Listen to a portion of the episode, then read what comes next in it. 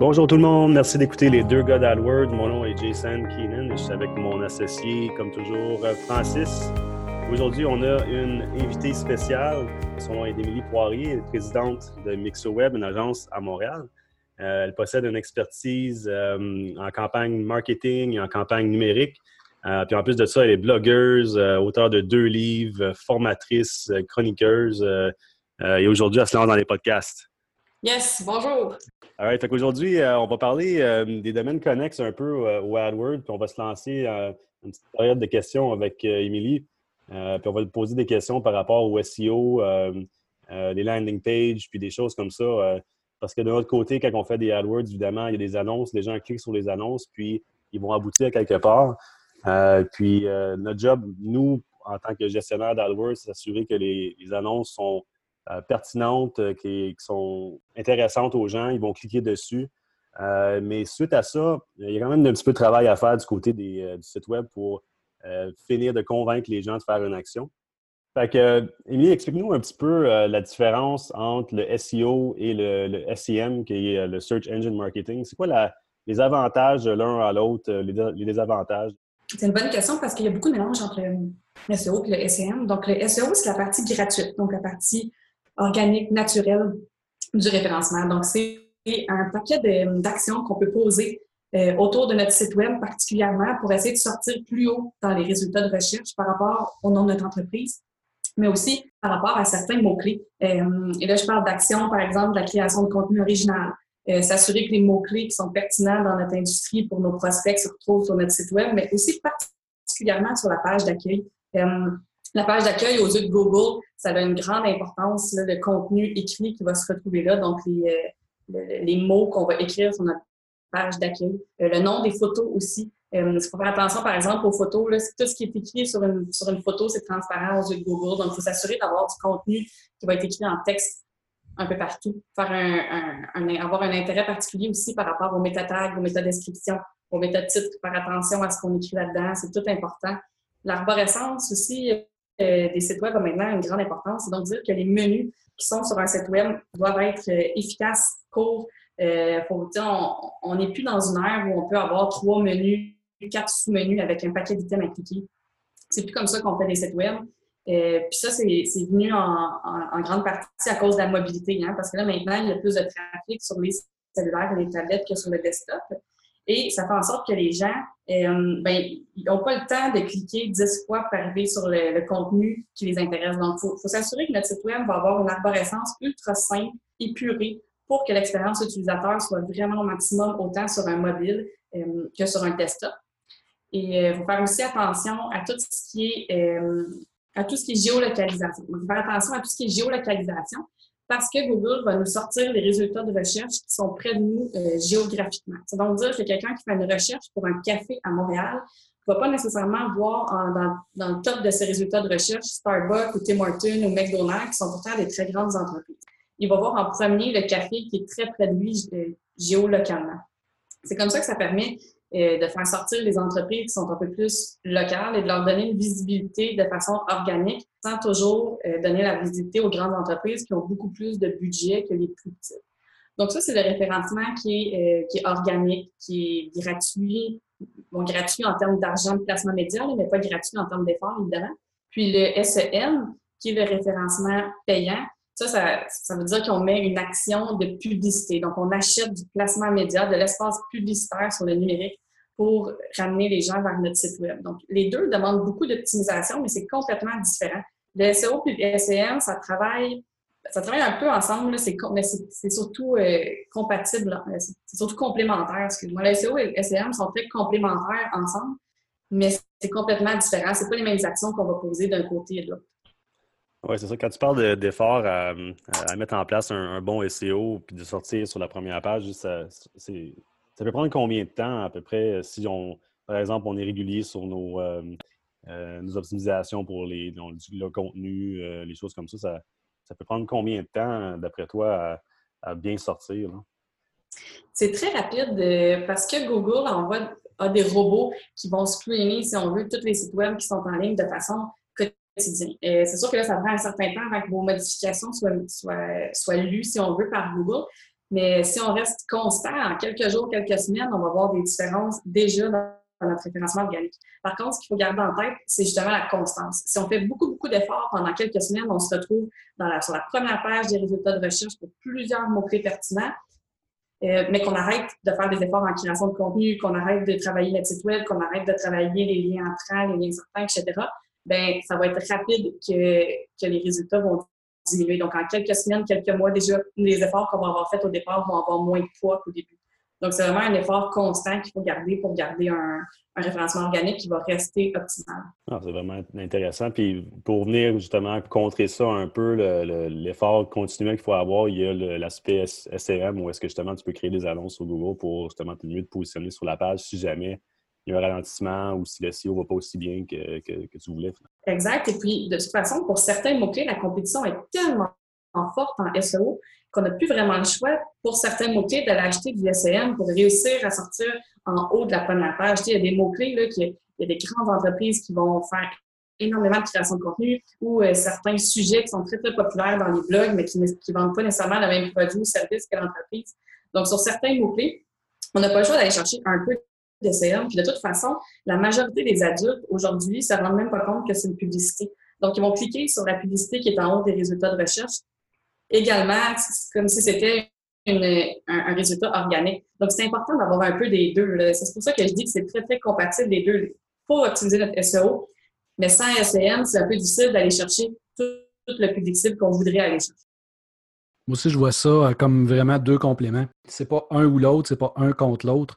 Euh, un demande beaucoup plus d'efforts que l'autre euh, en termes de, travail sur le site web, mais c'est vraiment, c'est vraiment deux choses qui travaillent ensemble. Exact. Euh, question numéro 2. Les avantages d'envoyer les gens sur une landing page custom, qui a été fait vraiment pour une campagne euh, précise, versus une page quelconque du site web. Comment tu vois ça? La landing page permet au niveau communicationnel de vraiment rediriger l'utilisateur vers l'information qu'il recherche spécifiquement. Donc, si par exemple, on fait une publicité euh, qui s'adresse aux, aux, jeunes mères de familles sportives qui ont des enfants entre 5 et 10 ans, ben, on ne veut pas les rendre envoyer vers des produits pour bébés. Exemple. Donc, si sur notre site web, on a un paquet de produits, paquet de catégories, euh, beaucoup d'informations, puis qu'on envoie tous les gens, de toutes les publicités qu'on fait sur la page d'accueil, ben, ce n'est pas pertinent pour l'utilisateur de cliquer sur une publicité pour un produit précis, puis d'arriver sur un site web qui est généraliste. Donc, une page de destination, ça nous permet de regrouper l'information par catégorie, mais aussi par publicité. Donc, quand on fait une campagne publicitaire, on fait une page web qui est associée à cette campagne précise-là, et on la rend disponible pour les utilisateurs qui vont cliquer, qui vont cliquer sur cette publicité-là et donc ils vont retrouver l'information qu'ils veulent. Euh, quand on fait ça, on voit une augmentation dans les, dans les résultats de façon vraiment importante parce que tu perds pas ton utilisateur en route. Il a cliqué sur une pub, il y a eu l'information qu'il voulait, puis ensuite, il va prendre l'action qu'on veut qu'il pose. Est-ce que c'est de remplir un formulaire? Est-ce que c'est de s'inscrire à une infolette? Est-ce que c'est de faire un achat en ligne, de faire un appel, etc.? Donc ça, ça s'appelle une conversion. Bien, on, va l'amener à faire la conversion voulue de façon beaucoup plus efficace avec beaucoup plus de résultats pour donc moins de budget. Bien, ça, ça fit aussi avec euh, ce que nous, on vise avec euh, du, AdWords, c'est la précision. On n'est pas, dans le, pas dans le volume, on est vraiment dans le, le, trafic là, euh, ciblé. Donc, la landing page a vraiment son, son importance. Choisir où envoyer puis donner bon message à la bonne personne. Là. Effectivement. Tout à fait, c'est bien dit. Merci. Oui, puis du côté AdWords aussi, euh, d'avoir une, landing page, comme tu dis, que c'est plus précis, puis en ligne avec euh, les mots-clés, puis les, euh, la recherche que la personne a faite, ça va aider le score de qualité, ça va aider le ad rank, ça va aider plein d'affaires au niveau des AdWords, qui va peut-être même réduire ton coût par clic. Fait je pense que vous avez des bons points. Il faut vraiment que ça soit pertinent ça peut juste aider finalement. Il n'y a vraiment pas de désavantage d'avoir un landing page. Euh, exact. Et j'irais plus loin en disant que c'est très pertinent aussi de faire deux, trois landing pages et les tester. Donc, de faire des tests AB sur les landing pages pour euh, déterminer dans quelle position l'information va être la plus efficace. Donc, est-ce qu'on met, l'exemple, la description avant la photo du produit? Est-ce qu'on met, où on met le bouton acheter maintenant, par exemple? De faire deux, trois versions de la même landing page, de la tester ça, ça va permettre à un moment donné d'avoir aussi plusieurs tests, parce qu'il va y avoir plusieurs campagnes publicitaires dans le temps, puis d'avoir une genre de landing page championne qui, au bout du compte, convertit mieux que toutes les autres. Donc, en faisant plusieurs tests comme ça à travers le temps, on va avoir une landing page super pertinente, super efficace pour l'entreprise, puis on va pouvoir la réutiliser pour plusieurs campagnes. on n'est pas obligé de réinventer la roue à chaque fois, c'est de prendre la landing page qui est efficace pour nous, puis de l'adapter en fonction la campagne qu'on est en train de faire. Euh, je donne comme exemple, mettons, une campagne qui, roule autour du temps des fêtes versus une campagne qui roule autour de l'Halloween. Euh, probablement que la campagne se ressemble un peu. Tu sais, c'est pas nécessairement les mêmes produits, c'est pas nécessairement le même message, mais la landing page peut être adaptée sans être recommencée à chaque fois. Très bon point, oui. Justement, sur le, sujet des landing pages, euh, comment tu, vois une bonne landing page? Comment tu expliques un peu les éléments qui incorporent une bonne landing page pour aider les conversions? Euh, est-ce que c'est important d'avoir, par exemple, absolument un, formulaire de contact euh, à droite ou faut-il qu'il soit visible? Est-ce qu'il faut avoir un numéro de téléphone de l'avant? C'est quoi les meilleures pratiques? C'est une bonne question. Euh, si je veux résumer une bonne landing page, là, clair, net et précis. Donc, si dans notre publicité, on vise à vendre, par exemple, une tuque, ben, il faudrait que la tuque, avec le bouton Buy Now, soit dans le haut de la. Comme ça, quelqu'un qui a cliqué sur une pub dans le but de l'acheter, après sur Buy Now, that's c'est fait, il reste juste à payer. Euh, si notre publicité, c'était inscrivez-vous à notre infolette pour avoir 10 de rabais, bien, quand on arrive sur la landing page, il faut que le formulaire soit complètement en haut puis qu'on puisse s'inscrire en deux clics. Il faut que ça soit rapide. Si on a plus d'informations, on veut expliquer, par exemple, c'est quoi les, je sais pas moi, les la description de la TUC ou euh, qu'est-ce qu'on va mettre dans nos prochaines infolettes, bien, ça, on peut le mettre dans le plus, plus bas dans la page. Les gens vont scroller puis ils vont aller lire si ça les intéresse. Mais il faut que l'action qu'on essaie d'avoir de la personne soit en haut, facile à faire, rapide. On ne veut pas avoir euh, un gros slider, plein de texte, puis finalement un bouton d'appel à l'action dans le bas de la page quand on a scrollé trois fois un écran de cellulaire. il faut que sans scroller le cellulaire, on ait l'action puis qu'on puisse la compléter tout de suite. Moi, je suis curieux d'avoir ton opinion sur une chose. On voit mm-hmm. souvent des landing pages qui sont quasiment interminables en termes de scrolling. Tu sais, as, le formulaire en haut de la page, tu as comme un, headline qui va euh, mettre de l'avant euh, un lien avec ton annonce, mais quand tu descends la page, tu as des avis de gens, tu as des, euh, tu as des descriptifs, tu as des vidéos, puis ça continue, puis ça continue. Puis c'est sûr que je pense que les gens voient ça comme, s'ils n'ont pas converti en, voyant juste le top de la page, bien là, ils vont continuer à descendre dans la page, puis ils vont peut-être voir d'autres éléments qui pourraient les convaincre à prendre action. Mais moi, je vois ça tellement comme du contenu, puis du contenu que le monde bon, va juste pas lire. Qu'est-ce que tu en penses de, ce genre de pages-là? Ça n'a pas toujours l'efficacité voulue, parce qu'effectivement, euh, les gens ont un temps d'attention extrêmement court sur le web. Ils vont lire une page, cliquer ailleurs, ils vont, ils vont changer d'espace visuel vraiment rapidement. Donc, souvent, les gens ne se rendront pas au bout de la page. Par contre, ça ne euh, ça va pas nuire de rajouter du, texte, dans le sens que si la personne ne veut pas scroller, elle ne va pas scroller. Mais les, les, plus jeunes d'aujourd'hui sont habitués de scroller sur un cellulaire avec le pouce, sont habitués de, de rouler la souris pour aller voir plus bas. Donc, d'en mettre plus, c'est rarement très dérangeant. Par contre, c'est pas toujours efficace. Donc, euh, est-ce qu'on a quelque chose à perdre d'en mettre plus? Bon, là, ça dépend qu'est-ce qu'on écrit. Évidemment, il y a une réflexion à avoir, mais euh, ça me dérange pas beaucoup d'en mettre plus.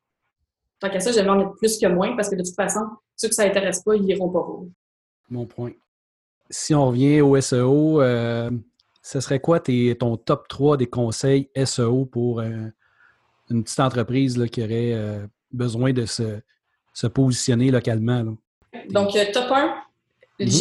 faut penser euh, géo, géolocalement. Donc, il faut être géolocalisé où on, où on est exactement. Donc, est-ce que l'entreprise est dans la province de Québec? Est-ce qu'elle est dans la province de l'Ontario? Est-ce qu'elle est dans la ville de Montréal? Donc, ça, la façon de faire, c'est de l'écrire en texte dans notre section Nous joindre euh, du site Web, mais aussi dans le Google My Business, euh, qui est gratuit, qui permet d'utiliser beaucoup d'espace sur Google quand on recherche une entreprise, mais surtout, ça permet aussi de dire à Google où on est et où notre adresse exactement.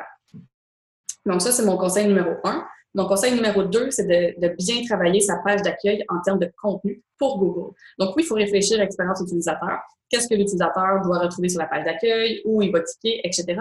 Mais aussi, il faut avoir un, faut, garder en tête que les robots de Google vont donner beaucoup d'importance au contenu sur la page d'accueil, puis il va déterminer que ce que tu as mis sur ta page d'accueil, ben, c'est vraiment ce qui est important pour toi. Donc, si tu mets de l'avant trois sur cinq services, par exemple, sur ta page d'accueil, ben, Google, lui, va penser que c'était plus important. Donc ça, il faut vraiment bien réfléchir à ce qui se trouve là, puis travailler convenablement pour que les mots-clés sur lesquels on va sortir se retrouvent à cet endroit-là.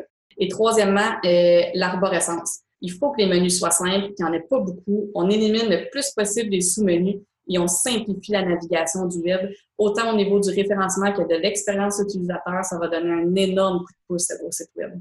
Super. Je pense que c'est euh, ça va avec l'ère d'aujourd'hui de simplifier, de, donner la réponse euh, aux gens le plus rapidement possible. on est rendu là aujourd'hui. Ce qui est complexe est un peu dépassé, effectivement.